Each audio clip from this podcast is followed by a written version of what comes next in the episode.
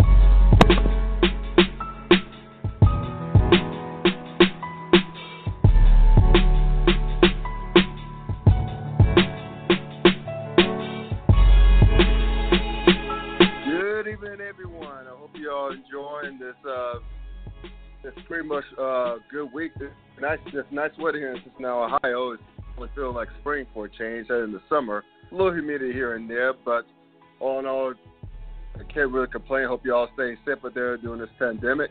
But anyway, this year host was Mo Scott. This is the uh, the Clown Hour podcast, and which is a podcast component of my sports blog called The Klown Times. That's clown spelled with K by the way. You'll be able to find me on the web at www.theklowntimes.net. And you can find me on Facebook, whether you're on your smartphone, laptop, desktop, wherever you're doing. Just type in the search window, The Klown Times. Again, that's clown spelled with K. You'll be able to find us there. We got more NBA this this this this week. Uh, I should say tonight, uh, because basically uh, we're this is concluding NBA playoff week.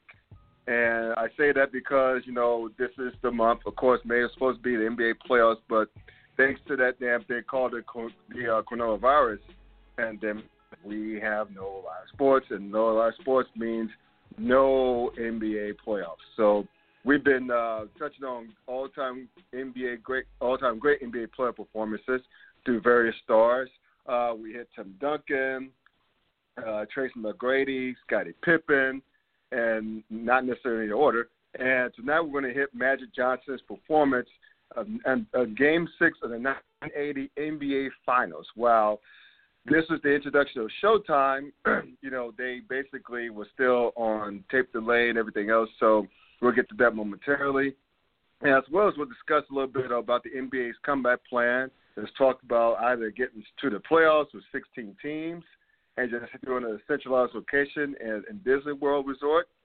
And last but not least, with the whole uh, um, the Last Dance uh, going, like like the mini series, the docu series, if you will, concluding last weekend, we're going to debate once and for all, in our opinion, who is the true NBA goat, greatest of all time. So I'm going to discuss that with my guys. Um, like, like you guys know them from the Weekend Adjustment Sports Talk Show on WMOH 1450 The Ticket in Hamilton, Ohio, which is a suburb of Cincinnati. I sometimes um, guest hosted those guys um, uh, periodically. And um, their names are Kevin McCune and Jarrod Singleton. Uh, Jarrod be running a little bit late, so I'm going to get Kevin all to myself right now. So, Kevin, what's going on, pal? How you doing? I uh, doing good, man. Uh, happy to be back for uh, another week of doing this. It's been a, it's been a fun uh, three weeks. Looking forward to to this fourth and final one. Been a freaking blast. I mean, I, I love rapping with you guys anyway, all things NBA. But the thing, but coming on the heels of you know no NBA playoffs, and it just just and, and then the combination of that and the Last Dance, which we were so aching for any type of sports, you know, uh, live or recorded, you know, it was just it was great to discuss. It was great for the sports media and, and sports fans everywhere you know, to discuss it. But it's it's it's, it's been great, man. I, I you know, and and again, as always, I enjoy rapping with you about it. So it's good. And uh, as soon as Kevin joins, I mean Kevin, as soon as Jarrod joins us a little bit on, uh, we're really kicking the high gear. So thank you, thank you, thank you again. So um, let's get to it. Like um, I'm gonna touch a little bit on like the uh, NBA's comeback plan because they talked about it like the last couple of days. So I want to get your thoughts Mhm. on it. Uh, basically, you know, like we, like I remember I asked y'all this question like two weeks ago, maybe three weeks ago, Mhm. and we were all so like we wanted to happen, but we don't think it's going to happen for logistic reasons, right? So Mhm.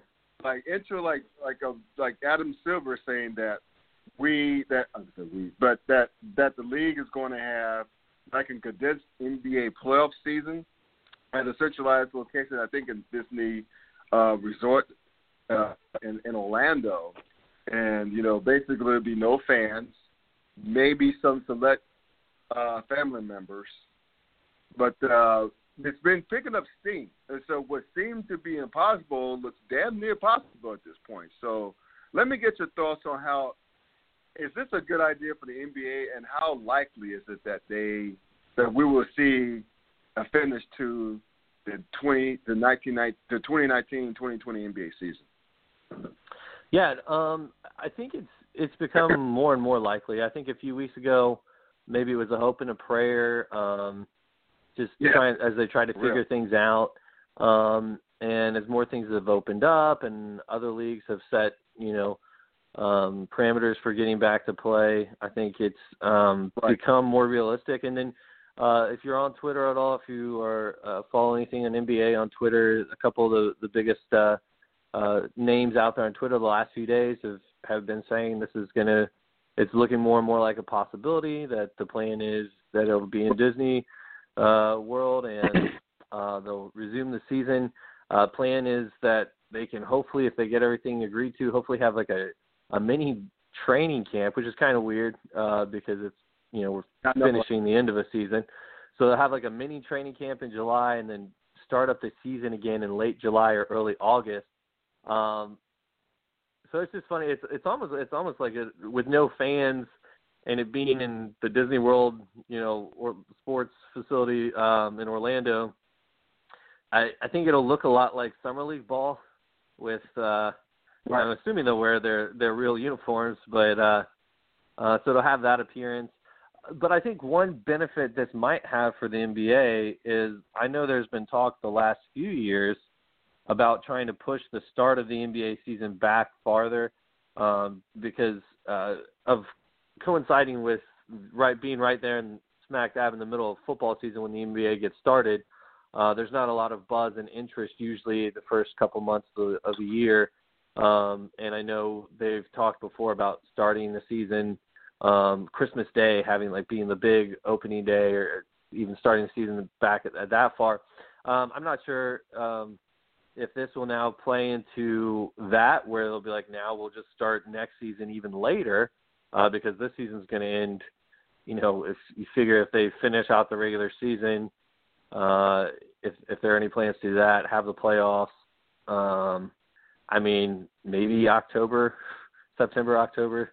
I don't think they can get it all done by September uh, if they if they really are wanting to get uh, all the games in that they typically would. And so then you figure there's going to have to be some kind of off season. Um, cycle back to the very next year, you know. So looking at the start of not the not the 2020-21 season, but the 21-22 season, now they can Right. start the, the league year later um, has been has been rumored here for the last few years. So You know what? I always said that the NBA talking about the late start of the season. I always say that they should start around Christmas because Christmas time is when the NBA, to my in my view, officially makes its mark. What I mean by that is, you know, they got the double was a double or triple? I think it's a triple header or a quadruple Mhm. header um, on on like with ESPN and ABC, net, Mhm. family of networks, all day. That's the NBA's day, right? And so, I mean, like, uh, like because like the season is pretty long anyway, but right. people don't come into the NBA late October and November. They really start to take notice on Chris after Christmas Day, on Christmas Day, hmm because they have big games, juicy matchups typically, right? So I figure, why the hell not start on Christmas? Have like so so have that big quadruple header with juicy matchups to get our appetites going. So for me, it makes too much sense for them not to start on Christmas Day. Yeah, yeah, no, I'm I'm definitely in agreement with that, and um, and like I said, this maybe this whole fallout with with COVID and the, the shutdown and everything, maybe that's what will finally push the yeah. league to to push that start date back. Yeah, uh, I think so too. Uh, you mentioned you touched on this earlier, but you know, you know, this is one of the few times that peer pressure can be used for good, right? Because we've seen NASCAR start back, albeit with no fans. We've seen, mm-hmm. uh, I don't know if you're a night owl, uh, an extreme night owl, you would see they have ESPN has been broadcasting the Korean Ball League uh, like three in the morning um, but they have no fans. I think they were the first majors professional sports. Them, them and uh, the soccer leagues around the world in Europe just start back. They were one of the first ones to start back up because I know Bundesliga, the the German league, has started back up um, mm-hmm. on FS1 to say the very least, but with, without any fans still, right? And so mm-hmm. um, I think the NBA took a look at that and knows how big of a number golf got. Like uh, that that that exhibition that the with Tiger Woods, Phil Mickelson, and with uh, Peyton Manning and Tom Brady, how it's uh, how big those num the ratings were on that. So they it like say, hey, we could really do the no fans thing for a little while in an effort just to get the season back. Because I mean, truth be told, man, this has been the regular season was awesome. I mean, you had like mm-hmm. the Battle of L.A. You had Houston being like a acting like they're going to be a true dark horse, and then the East you have Milwaukee, but you have a resurgent, you know, they're the defending world champs, a resurgent Toronto Raptors team that has the second best mm-hmm. record in the East, and then was just getting their act, its act together, and of course Miami was has been have been playing well. So to me, it was so wide open the NBA was so wide open. I mean, you have favorites, but it's not like you could pencil in who's going to be a finalist like we have in years past with the Warriors. So I just thought that it was it was criminal that we wouldn't be able to see a, a fitting end to the season, but it looks like it's going to end that way, and I'm excited about it. I'm very excited about it.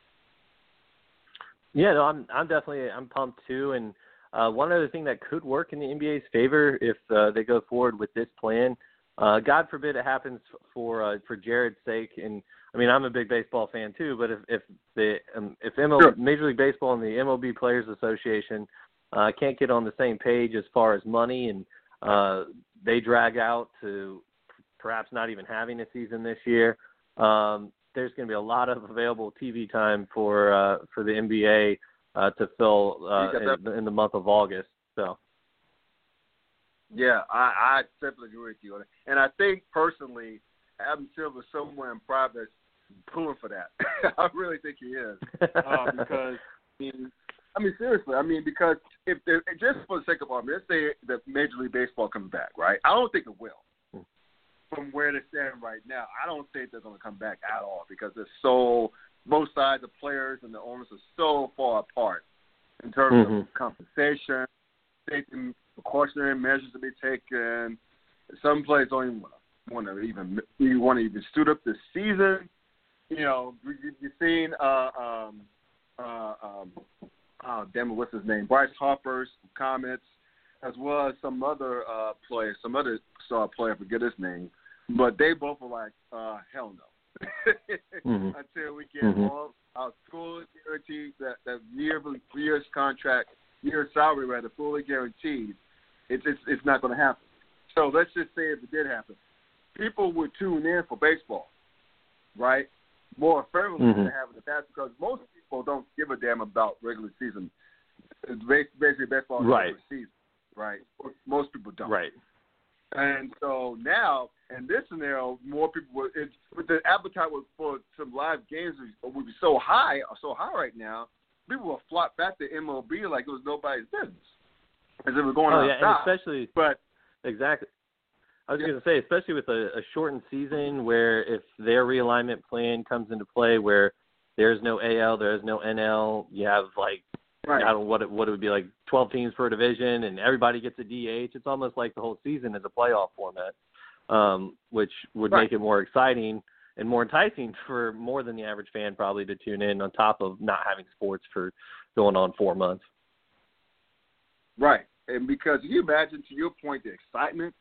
I mean, you imagine having the the, the Cleveland Indians, the Reds, Pirates, hmm and you're all in the same division. So, so Mhm. that, that proximity play, and they play have to play each other several times during that season. So that would be hella exciting. And you know, when an argument can be made, this is for another podcast for another time, about how that realignment will make so much sense uh, aside from the traditional AL NL stuff. But anyway, that's again Right. that's another podcast another time. Um, but I, I think that with the, if, if, if everything falls into place for Adam Silver and the league, then you know they'll get the whole month of of of, of August because I think they're talking about doing it in August, right? So the whole month of Yeah. August to themselves, and that'll be huge. Yeah, definitely. I think the earliest the season would start, uh, as what I read, was late July. So yeah, it would primarily be the month of August. Uh, right, right, right, right. And I think the I like because I think there'll be like maybe to get the teams quote unquote warmed up uh, because there's been those like a two month layoff. Um, hmm to like just to a mini training camp, maybe have like a I've read I've heard somewhere that maybe like a few games or maybe four or five games to, to like as a tune up like for the like sixteen teams that'll be chosen, Okay. right? It'd be Mhm. chosen for like like for the play. But um which is a great idea anyway. And for another another thing what I heard was they were going to have like maybe like the first round be like a one game off like Mm. kind of like like like like the Major League Baseball does does the wild card round, hmm just one, hmm and then the subsequent rounds, like the next um, the next two, like the conference semis and the conference finals, be like five best of five, and with the finals being a best of seven. So, Okay. do you like that idea? You would you like it to be more seven game series? How how do you think that would work under those scheduling Um, parameters we discussed earlier? I think the basketball traditionalist in me um, doesn't initially like the idea of like one game series for the first round. Um, but then there's Sure. a part of me that's like that would be super exciting. That one game would be really exciting uh, because it would mean so much. I mean, you're essentially in game seven, right? Every series is a, an elimination game. Um, I I don't know where I really sit on that. I think I think I would prefer if they're going to do anything just to have like at least a three game series.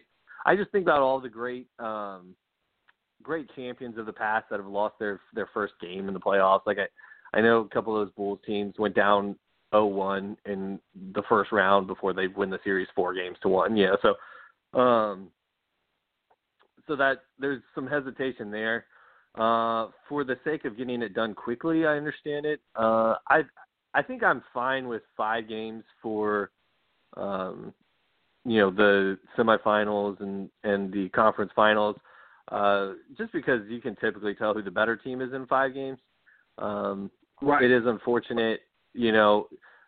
It, it is unfortunate when you think about the Warriors did come back a few years ago against the Thunder, um, down three games to one, and then in in the championship, the Cavs came back down three games to one. So we've seen it happen, uh, where all seven are Right. required to to crown a champion. But I think that's those are more the exception.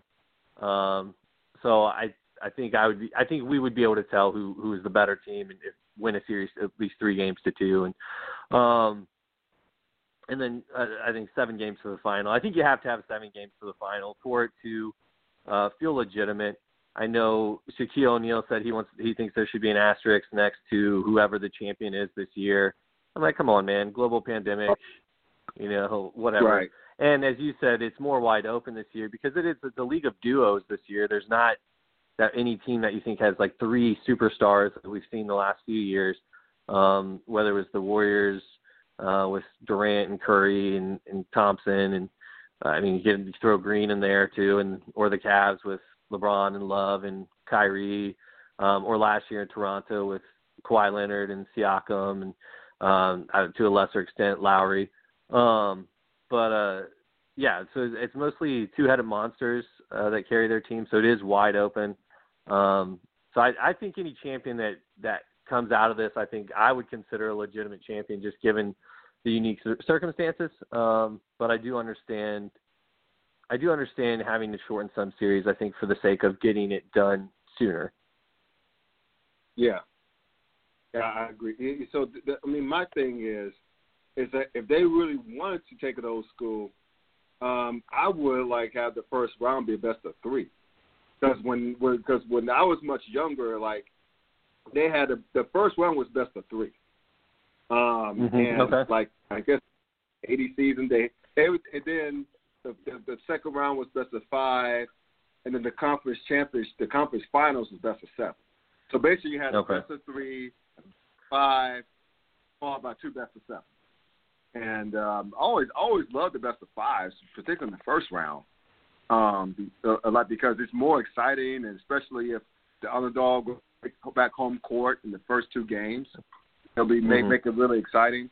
But it, I would, I mean, to your point, the a a, a, um, a single elimination game for the first round, while possibly not being so fair for the better team, it would make it very exciting. It's almost like a March Madness type vibe. Um, right. But I, I think that if they if they have the time, if they, if, if the if time permits, if the the schedule the schedule per, uh, parameters per, like permits, I would have I would suggest having the best of three in the first round, mm-hmm. followed by maybe two best of fives and the best of seven finals. Would yeah, that no, I, too crazy I, or I think I think I would prefer best of three for the first round, just for for the sake of um for being to add a little bit of traditional element to it, and uh, and just so that you, I think you ensure you you more ensure that the better team will move on. Um, however, right. if it is a single elimination game, it would be the first must-watch first round in NBA playoff history, other than four or five matchups. So. Right, exactly, exactly. I agree with that. Um, let's just see here. Da, da, da, yeah. So to me, so basically, I think we've gone from like we may not have an NBA a conclusion to the season to like not only possibly having the playoffs, but maybe like having like a four or five game tune up before the playoffs with 16 teams. So the thing is, like, I, there's one more thing about the, the comeback comeback plan, if you will. Um, do you, you know, it makes better sense, like since it'd be one centralized location, to really to do a one through sixteen. Because I, I was thinking more, I still got my conference cap on as far as schedule, as far as seating. Mm-hmm. You know, East West Conference. You know, like you won't have to have to worry about the travel logistics because everybody would be right there. So right. it'd be great. So basically, I don't know if you had a chance, but I'm going to ESPN right now, and I'm going to just do it for laughs. Go to the to the NBA page, look at the standings, and just get an idea of how everybody be. Uh, um, yeah. So I pulled I pulled up the um, I'm on ESPN.com. Pulled up the standings, league wide standings, and looking at the top 16 teams. Period. So that'd be Milwaukee mm-hmm. would, be, would be the top seed followed by the Lakers, the Raptors, the Clippers, Celtics, Nuggets, uh, Jazz. Miami would be the eighth seed. The Thunder, um, that would be, that would be 10. The Pacers be 11. The Sixers would be 12. The Mavericks would be 13. The Grizzlies would be 14. The Nets would be 15. And the Orlando Magic would be 16. So if we were to go by those top 16 teams alone. One mm-hmm. matchup that really sticks out and will probably get hell of ratings would be the Lakers versus the Nets. For one reason, one reason only. LeBron versus Kyrie. That is mm-hmm. Kyrie is able to be healthy come back. So you have that. So that would be fun in the sense that you got two former teammates all be in different conferences now, but still going at it in the playoffs early on in the in the in the best of three. So, and I also see like other juicy matches, such as the Heat versus the Thunder, which would be great. That would be one competitive series, right? Mm-hmm. Um, mm-hmm. You know, with the uh, uh, Renaissance resurgence with uh, Jimmy Butler and company, as well as the Thunder playing very well, more better what people would would would, um, would would have predicted.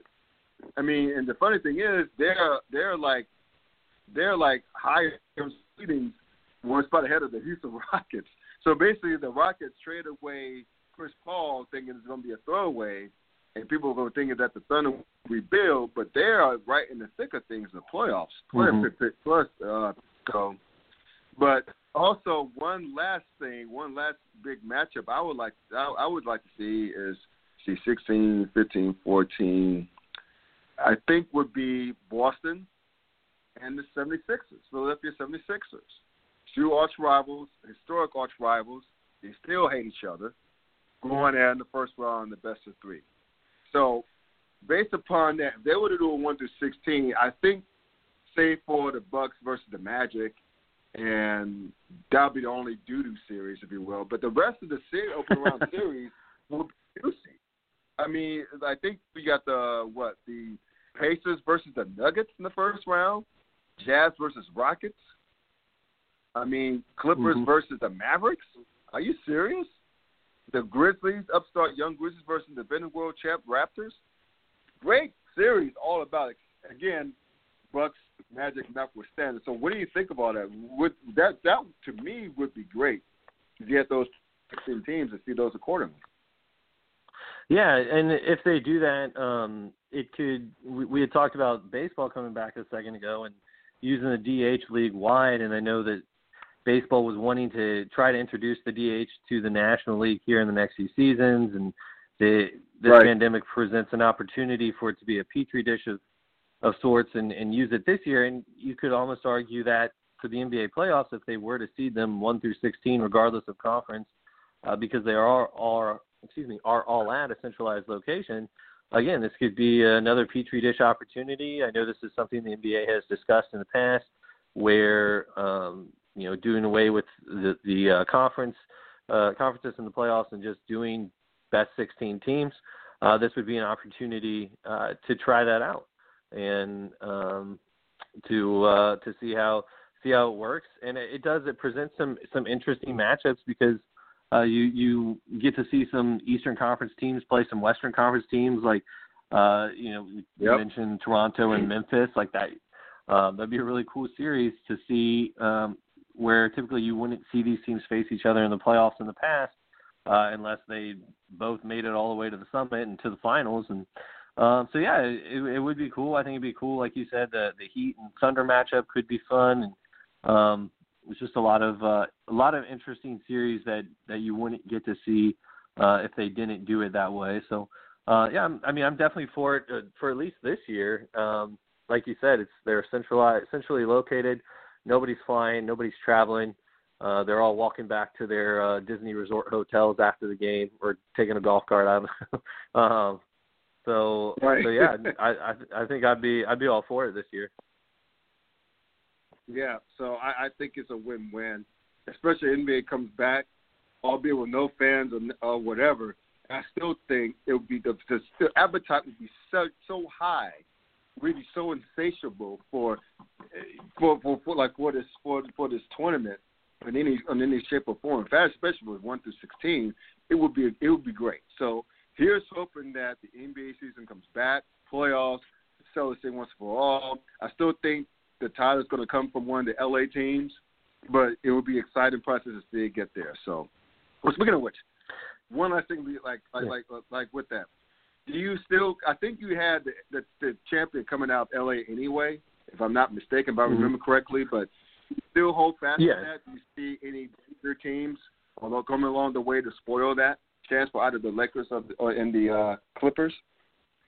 Yeah, I think at the start of the year when I came on your show, I'll, I'll ignore all the bad takes I had and just uh, Ah. focus on the ones that can still happen. Um, I think that I had the Lakers and the uh, I think I had the Lakers and the Clippers in the Western Conference Finals, and I think I had like the Sixers and the Pacers in the Eastern Conference Finals. So we'll ignore that. Um, Uh, but yeah, yeah, I can. Uh, I definitely still think I would still pick the Lakers right now. Um, I think, in light of the Last Dance, in light of constant comparisons, I think LeBron's going to come in focused and hungry, and I don't think uh, there's a lot of other guys in the league that will match his um, his level of experience and competitiveness um, in these situations. And now he's he has Anthony Davis at his side. Uh, so assuming that those two stay healthy um, in a non-fan setting, um, they're I, I think I, I'd go with them because you don't have the impact that crowds would typically have in the game, and I think they're arguably two of the top five players in the league, and they're on the same team. Uh, so if I'm playing NBA Jam, that's the squad that I'm I'm going to go with. Um, Perfect. but uh, yeah, I, one thing I wish that the Clippers had somehow squeaked out a better record than the Raptors before all this went down, because then if they do do a one through 16, they could have them and the Lakers could have been on opposing sides, and we could have had an All LA final, uh, which would have been insane. Um, but yeah, I think for now, given the format, uh, I'm I'm going to stick with the Lakers, uh, assuming everybody's healthy. Cool, cool. That's not a bad pick. That's not a bad pick at all. Uh, we're gonna move on to um, speaking of the Lakers. This is the last installment, other another last installment of our great NBA playoff performance series. Like I said earlier, we touched. We we started out with um, Tim, like the great Tim Duncan, the greatest power forward of all time, in our opinion. Um, followed by Scottie Pippen, then no, I'm sorry, Chris McGrady, then then Scottie Pippen, and then finally we're gonna wrap up with my guy, even though I hate the Lakers, uh, Magic Johnson, uh, his Game Six performance of the 1980 NBA Finals. There's a quick, there's a quick background for those of us who are too young to remember that. I was maybe six years old when the finals was played. I don't remember watching any NBA games at that time. I was probably too busy playing with toys somewhere in the house. Who knows? but you know, the Lakers won the series four games to two. They won in six. They they beat the Lake. They beat the Sixers rather, one twenty three to one hundred seven in Philly at the old Spectrum. And for those of you, if you had haven't had a chance to check that game out on YouTube and see the old form and all its glory, you might want to do that because that's that's that's that's old school basketball at its best. Love seeing. I have affinity for old arenas anyway, uh, especially the old Mecca in Milwaukee with that crazy ass design on the court. Uh, but nevertheless, um, Magic Johnson, who was a rookie, ended up leading the team in scoring with 42 points, 15 rebounds, and seven assists. And the thing is that he started in place. He jumped center in of Kareem Abdul-Jabbar, who was injured and was he stayed behind in, in Los Angeles. So you end up what ended up happening was that the Lakers ended up becoming really thin as far as depth wise because Magic Johnson played 47 of 48 minutes, followed by Jim Chones, three minutes, Jamal Wilkes, that's a blast from the past, 42 minutes, and Norm Nixon with 40 minutes, and Michael Cooper, yes, that same Michael Cooper who would later get dunked on by one Dr. Julius Dr. J. Julius Erving two years later in the NBA Finals. Uh, he played 39 minutes since he had to start a lineup uh, to back up for Magic moving to center. And so the top reserve was no was no more than uh, Mark Landsberger, who scored five points and ten boards and played 19 minutes, followed by Brad Holland and Marty Byrnes. Not the same Marty Burns from Ozark, for, for those of us who are into uh, Netflix, but it's a different Marty Byrnes. But anyway, they went only eight. Really, really were, if you think about the minutes, went just six deep. Because again, the starters played heavy minutes, and to the mm-hmm. point where if the if the Lakers didn't pull it off, they would have been probably gassed for Game Seven. Um, but anyway, Jamal Wilkes was second in, in the scoring with 37 points with 10 rebounds, and uh, followed by Michael Cooper after that with 16 points and six assists. Um, meanwhile, the Sixers had they started with Julius Erving, Dr. J himself, Maurice Cheeks, Lionel Hollins, yes, the guy who later become coach uh, at the for, for Memphis Grizzlies, that Lionel Hollins, Caldwell Jones, and Darryl Dawkins. Chocolate Thunder himself would smash rims before Shaquille O'Neal did it. Um, but one thing I did notice, dude, was amongst the bench players, the, the reserves who played good minutes, was one Henry Bibby. The same Henry Yeah. Bibby who, who was who, who was the father of Mike Bibby. So yeah, it's you know what's funny, man, was watching Henry Bibby going up and down with that with that George Jefferson like afro. the receding hairline fro. got a receding. What, uh, what? Sorry, I missed, I missed that, buddy. Anyway, uh, I guess it. Um, but I was saying that. Sorry, you know, I cut out for a George minute. Jefferson. Oh no, that's okay. I was going to say that George Jefferson, like balding, receding hairline, afro. it was too, man. So it was, and plus he had that porn, that low, that big ass bushy porn stash that that carried over both sides of the mouth. So I mean, if you, I mean, again, I tell you, for you, for the listeners out there, if you want to see some cool old school basketball with even cooler old school hairstyles, check out Game Six of the NBA Finals, Uh, 1980 NBA Finals. You'll be glad you did. But uh, nevertheless, um, but Magic Johnson, to me, you know, he well, first of all, he's the first guy, the first rookie who not only won the NBA championship as a focal point of the team, but was also the Finals MVP. He is the first, and to this day, the only rookie to have ever accomplished that. Well, I mean, NBA Finals champ as the focal point, and so, um, so yeah, so basically, it's it's, it's just, to me one of the most awesome performances I've seen in the playoffs. And little did everyone know that it was as far as Magic Johnson's playoff heroics were concerned, it was the first of many to come. So let me get your Mhm. thoughts real quick on Magic Johnson's impact in the 1980 NBA Finals as a whole.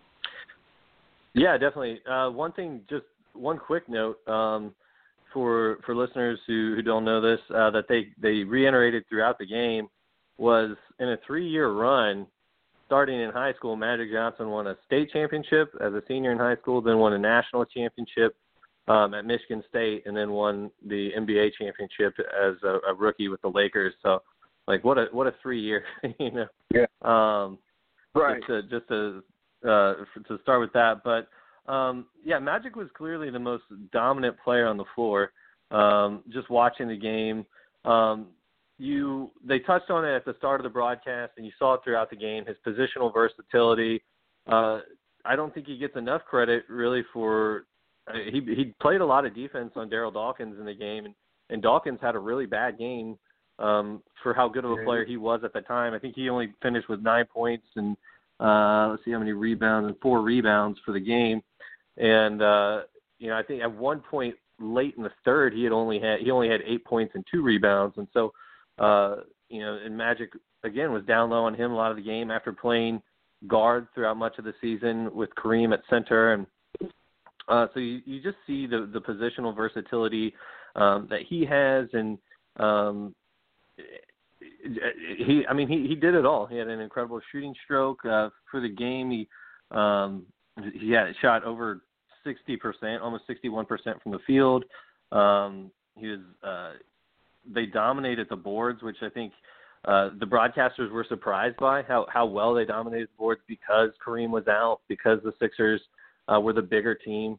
Um but Ru- Bill Russell before the game in a pregame interview um, and, and he was one of the commentators for the game as well. Uh, They asked him what his take was on the game, and he said, "You know, a lot of people, I think, are counting the Lakers out here because Kareem's not in, playing in this game, but they have nothing to lose because they had the lead in the series at three games to two. And he said, and "I think they're going to run on." He said, "I think they're going to run on on the Sixers tonight."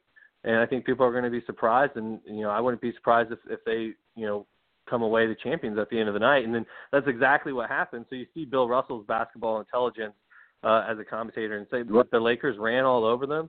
Um, it was really a back and forth game throughout throughout much of throughout much of the game. Is is tied at 60 uh, at halftime, and then uh, the Lakers started out on this huge 14-0 run uh, to start the second half, and it was really initiated by a couple of sweet assists by Magic Johnson.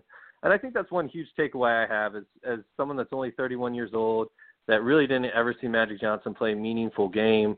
Um, I was excited that you picked this game to do, Scott, uh, because I did, I got to see Magic, I got to see Dr. J, and just guys that, in, unless I had seen him on ESPN Classic or searched it out on YouTube before, I wouldn't have seen other than highlights. And um, so to get to see them play in a game, in a full game, was was a treat. And um, but uh, but yeah, all, all in all, um, like I said, Magic Johnson, an incredible passer. That was the point I was starting to make there. Forgot myself, but uh, you look at Magic Johnson's career and you look at where he is in all-time assists, and it, at one point he was number one, and the Stockton passed him, and since Nash and Jason Kidd and Mark Jackson passed him. But you look at how few yeah. seasons he played um, to get where he was, and if he had played nearly 20 seasons like John Stockton had, I mean, he would his, his he would be untouchable as the all-time assist leader, and we probably see him closer closer to 20,000 uh, than than the all-time if he had stayed on his career pace than the all-time record, which is 15,000 something right now.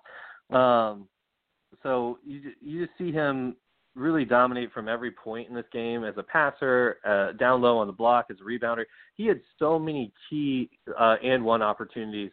Uh, when the Sixers would make a run, it would seem like Magic would get a would get a three point play. Um, and then on the other side, uh, it was it was awesome to watch Dr. J, um, and just have my mouth drop at you know at was this 40 years later to, and I'm like I don't know if I've ever seen a player go to the rim as smooth as he does. Like he just looks so smooth every time he attacks the basket. Um, so that was a treat just getting to see him as well. Yeah, you know what, man? A lot of people don't realize back in the early '80s, the NBA basically boiled down to I'd say maybe four or five teams tops.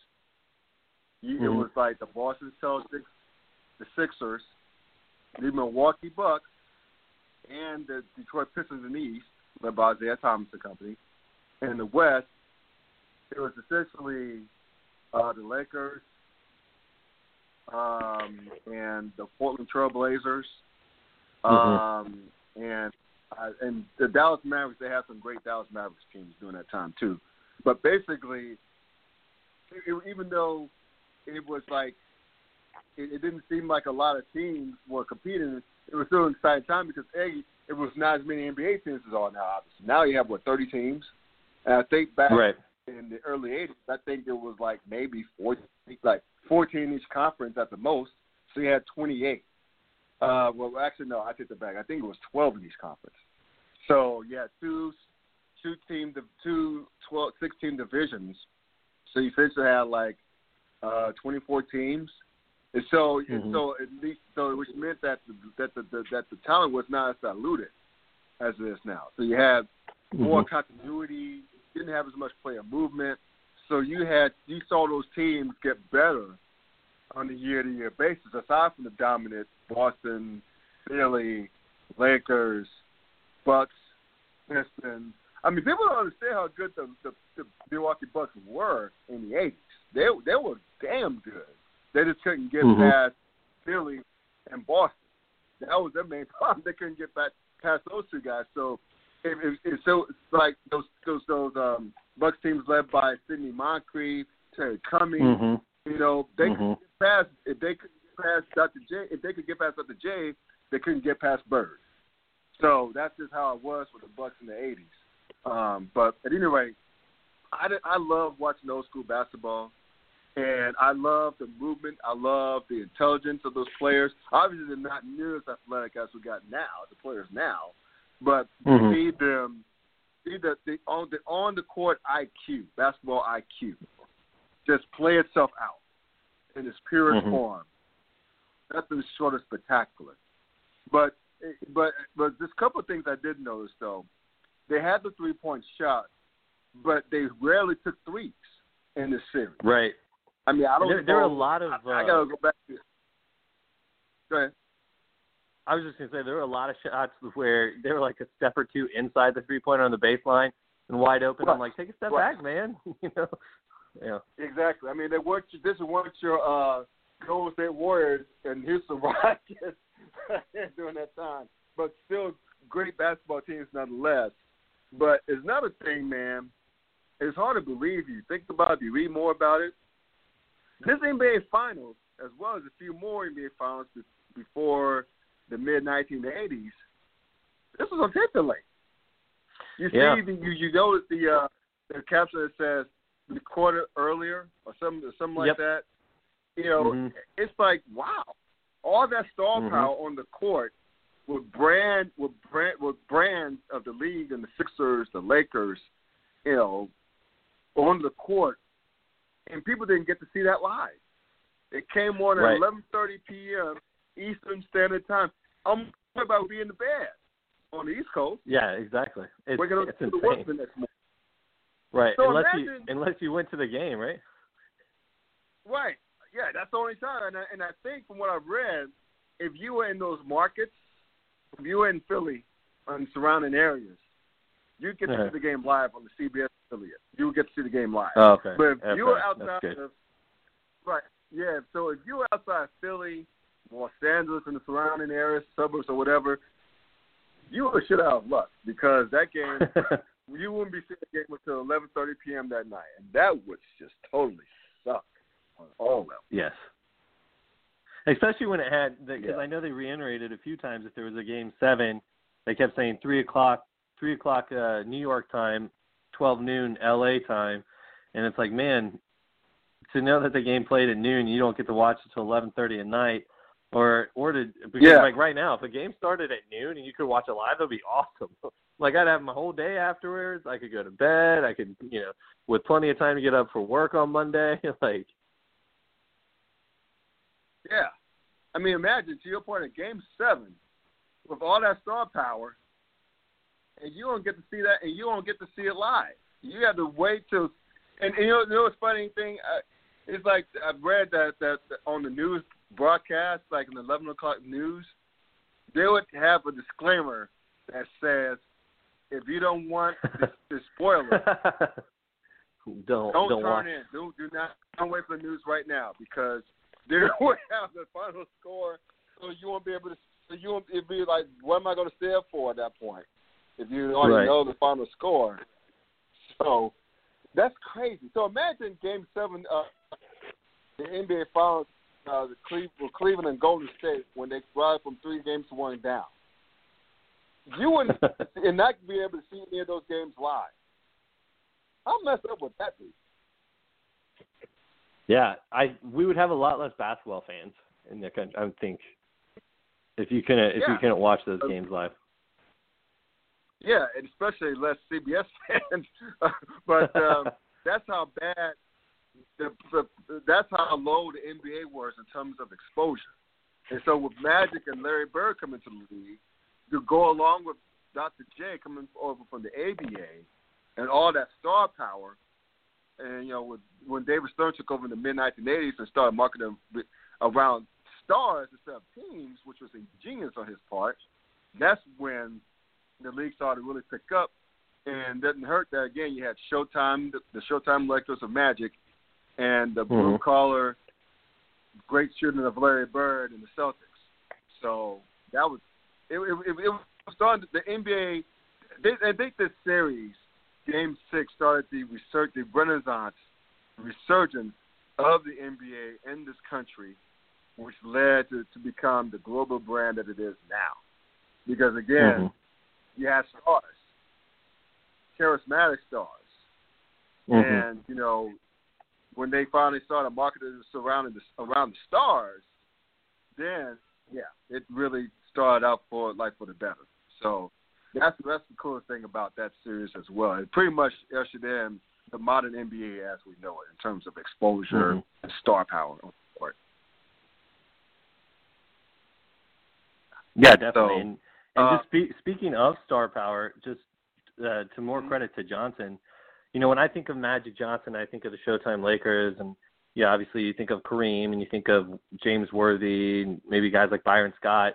Um, but right. no disrespect to any of the other guys on the court, uh, you know, he didn't have that, and so uh, I know we might touch on you know maybe the the, the goat debate later. Uh, you could you could put a feather in, in Johnson's cap for for this finals because Kareem wasn't on the court with him, and um, no disrespect to Jamal Wilkes, I got to learn what a great player Jamal Wilkes was because he was kind of an older player. Yeah. Um, you know, right. Worthy and uh, the Showtime Lakers really started to ascend. He he uh, played more of a reserve role, and um, but learning that he was the 1975 uh, Rookie of the Year, and then seeing how well he played in this mm-hmm. game, it was cool. To, it's cool to learn how good he was. And so again, not taking anything away from him, but as far as having a Hall of Famer next to him, a la Scottie Pippen or Dwyane Wade, um, or an Anthony Davis or whoever it might be, um, Magic didn't have that guy really next to him. Again, no disrespect to Wilkes, but Magic was the guy uh, for the Lakers in this game, and, and he did everything he had to do to to secure his first championship as a rookie. Um, so, yeah, just I think that bears bears mentioning. Yeah. So, again, this is this has been to me this is this is my argument in the greatest of all time debate. Seeing Magic Johnson do this as a rookie, and and I know people like to argue that okay, this team already had Kareem, already had Norm Nixon, already had Jamal Wilkes. But this was this the team, the same Laker team the year before finished only 43 and 39 in the regular season. And you know, to, see the big turnaround from the Lakers in 1979 and 1980 get to the point where they had even to the point they had home court advantage in this in this finals said about Magic Johnson's greatness as a rookie. And it manifests itself in the NBA Finals, particularly in Game Six, when he, when the, as a point six foot nine inch point guard, he jumped center in place of of uh, Kareem. To your point, he D'd up uh, uh, um, Darryl Dawkins, Chuck Thunder himself, and held him in check. As, again, he did all this as a rookie scoring 42 points on top of that, grabbing 15 total rebounds, and handing out managing to hand, to hand out seven assists in the process. That just screams greatness. So we might as well get you out on here on this, man, to segue to the final segment of the show. Since since the uh, last dance, we had this GOAT talk. Jordan, LeBron, whoever. You all like you know, and the listeners know my NBA GOAT is Magic Johnson with Kareem being a 1B, uh, followed by Mac, Michael Jordan and Larry Bird. I put Larry Bird above LeBron. So, yeah, so basically, did the did the documentary change your mind a little bit with who the goat is, being that how in depth they went in Jordan's great on Jordan's greatness, how box office he was, the effect on the losing sorry as uh, Chicago Bulls franchise, that struggled to even sell tickets to the, to, to home games mm-hmm. to get where to to get it to, to be one of the more recognizable brands in the world.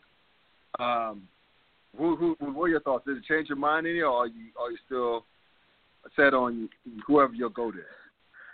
Right. Um, there's always gonna be a part of me that will that will always be a LeBron fanboy. Uh, just my generation, and um, but yeah, I think I definitely when lists come out now, when CBS put out a list, ESPN put out a list, and, and they both have Michael Jordan at number one, and I see that, there's no part of me that's like, oh no, I disagree. Um, so I guess in that respect, sure. it, it's changed it uh, where I'm like, where before I think I was like, if I had seen that, I'd be like, nah, you know, I mean, good as Jordan was, LeBron's the better basketball player.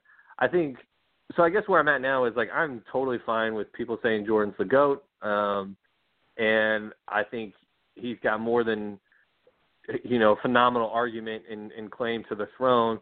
Um, there's a bias in me that will always point to um, what LeBron has done that Jordan didn't. Uh, but then there's so much that Jordan did that LeBron hasn't that can be pointed to. Uh, one thing that right for me was always was always a trump card in my back pocket, and and then in LeBron's last few years with the Cavs, and then his first couple of years with the Lakers, as he started to um, to age. And I know that I say that lightly because you look at his numbers this year; he's averaging nearly 26 a game with nearly eight rebounds and nearly 11 assists. So um, incredible numbers. Um, but uh, his box plus minus uh, has gone down, and box plus minus is a stat that measures a player's overall effectiveness on the court. Um, and at one point, he was he was at a 10.2 for his career, and Jordan is at a 9.2. And so I would always pull that stat out of my back pocket and say, look at LeBron's box plus minus. He's more more effective player on the court than Jordan was throughout his career. Um, and I think now, uh, the, looking at it, Jordan in the last few years with the when he came back with the Wizards, he really hurt his box plus minus because they weren't very high. Because as good as he was, and it, you know there was there were times when he carried the Wizards to being a better team than they were. Uh, it really affected that that stat. And then um, and LeBron's has actually fallen behind Jordan's career wise. LeBron is number two all time now, not number one. I think Michael Jordan's 9.2. I think LeBron's somewhere like an 8.6 last time I checked. So he's actually fallen behind Jordan in that category. And there's part of me that's like even more so than doc- the documentary. I'm like, well, I mean, that was always my trump card. I don't have my trump card anymore. Uh, so it's hard to hard to argue. Um, where I can still make arguments for LeBron is obviously rebounds. I think he's 55th all time. Jordan's uh, nowhere near that, and then assists he's eighth all time. Jordan's obviously uh, nowhere near that as well. So uh, I think um, I think Magic Johnson actually, who who is your goat and who I think deserves a you know to be mentioned in this debate as well. I think he had a quote that came out in the last couple of weeks that I think I really, really maybe swayed me more than anything, where he said, Michael Jordan is the greatest of all time. He's like he's, LeBron James is is the best basketball player ever, and like overall basketball player. I think in terms of like what he's speaking, like what he does on the court, assists, rebounds, all that. And he says, but Michael Jordan is the greatest of all time. And I'm like, you know, I as much as people might say that quote doesn't make sense. I think it really does, um, um, because there is a mystique about Jordan uh, that LeBron, right. even if he were to win three championships as an old man next to Anthony Davis, you know, to end his career with the Lakers um, and match Jordan six, I don't think he will ever reach Jordan's mystique. And I don't know if right. it's I don't know if you can in a social media era if you can reach that mystique where um, there's constant you know, coverage and criticisms, etc. And so maybe Jordan was more free of that in the 90s, and whether or not that's a debate, I think is a moot point because there was still such a mystique around him, his airness, and that. Um, so I think they're both great basketball players. Um, as far as Magic goes, like I said earlier, if if this guy had gotten to play a full career, like we saw Michael Jordan play, and I know Michael Jordan left a couple times on his own terms, um, and you could debate maybe had another three or more seasons that he could have. Uh, but if we had seen Magic Johnson play his whole career, I think his assist numbers would be untouchable. And I think more people would put him where you put him, Scott. And I think the only reason um, he's yeah. maybe third all time in the debate or fourth or wherever people might put him is because his career. I, he played 12 full seasons as a starter and then came back with it like 95, 96 and was a reserve right. player and still put up good numbers as a reserve. Um, but yeah, I'm I'm with you as far as the guys that deserve to be mentioned. Uh, Michael Jordan, LeBron James, Magic Johnson. Um, I pulled up just in pre- preparation for this. I also pulled up Larry Bird and Kareem and, and Kobe. Um, and but then one guy also is is uh, is Wilt Chamberlain. I think Wilt Chamberlain deserves a lot more credit maybe than he gets um, even more so than Bill Russell. As much as I respect Bill Russell's game, um, you look at Will. I mean, his his career average double double um, was, and again, I think I the only reason I don't put Will in the discussion is because of the era he played in, like Russell. But 30 points per game and nearly 23 rebounds per game is that's absolutely insane. Um, so I don't think he gets enough respect as far as being at the table in the debate. I think he should be. Um, mm-hmm. Yeah, so that's my take on it. Yeah, you know what? To be honest with you, I mean, people from different eras. I mean, hell, if you ask my dad, who's in his late seventies, who his coach is, he'd say Oscar Robertson. You know, he'd say Yeah. Oscar Robertson. He would say Lou Alcindor, like of course pre Kareem, right? But he was Right. he was a huge he's a huge fan of Oscar Robertson. So his, yeah, that's his goal, the first big goal in Mhm. the NBA. So yeah, so that's what makes these lists fun, man. It's all about perspective. It's all about be honest with you, personal preferences. So there's really no wrong answers. They can be ridiculous ones, but no wrong answers.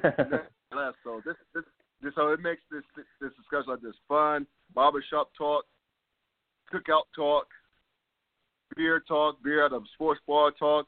It's it's fun. It's hella fun. So it, you can't really go wrong with that. Hey man, I know like uh, like Jarrod wasn't able to make it, but uh, I'll say this. I speak on his behalf as well. This has been a great series, man. A great month we have talking NBA basketball, playoff performance, great playoff performances from from years past. Um, with this whole like last dance thing with Jordan, discuss Mystique, and from the from the perspectives of the old guy and the two younger guys, you know, if you will, um, and especially the youngest, the youngest being Jarrod. Um, but to get to to to combine all of the perspectives and to have it be as cohesive throughout this, man, this is special. So I thank you, and I thank Jarrod. Hopefully, Jarrod, if he's listening somewhere, thank you too for joining me for this this month of, of recapping great NBA performances for the past and the last dance and the GOAT discussion. So this was fun, man. And hey, when we get the NBA season back, God willing, we'll be at it again. I'm hell or hot water. So I'm looking forward to that, brother. And I appreciate you and Jarrod again coming on and sharing this with me for the entire month. Yeah, definitely. It's been so much fun, and and if the NBA comes back and you have us on, that'd be that'd be great. Uh, look forward to it. Yeah, most definitely. All right, man. Take care, and until then, stay stay safe and stay inside if you can. So take take care, brother. All right, thanks, Scott. Oh, you're welcome. That's that's my guy Kevin McCune, one half of the duo at the Weekend Adjustments uh, with Jarrod Singleton as well. Uh, this has been a fun month talking NBA basketball, uh, Last Dance, great player performances of years past, as well as the GOAT discussion. It's always fun, always down for a good debate. Makes good barbershop talk, everything else, so it makes it fun. And I hope you all have fun with Kevin, myself, and Jarrod. Thank y'all for tuning into the podcast. This is Scott Burks with the Clown Hour. Please remember to stay inside and stay safe. And until next time, 06, peace out.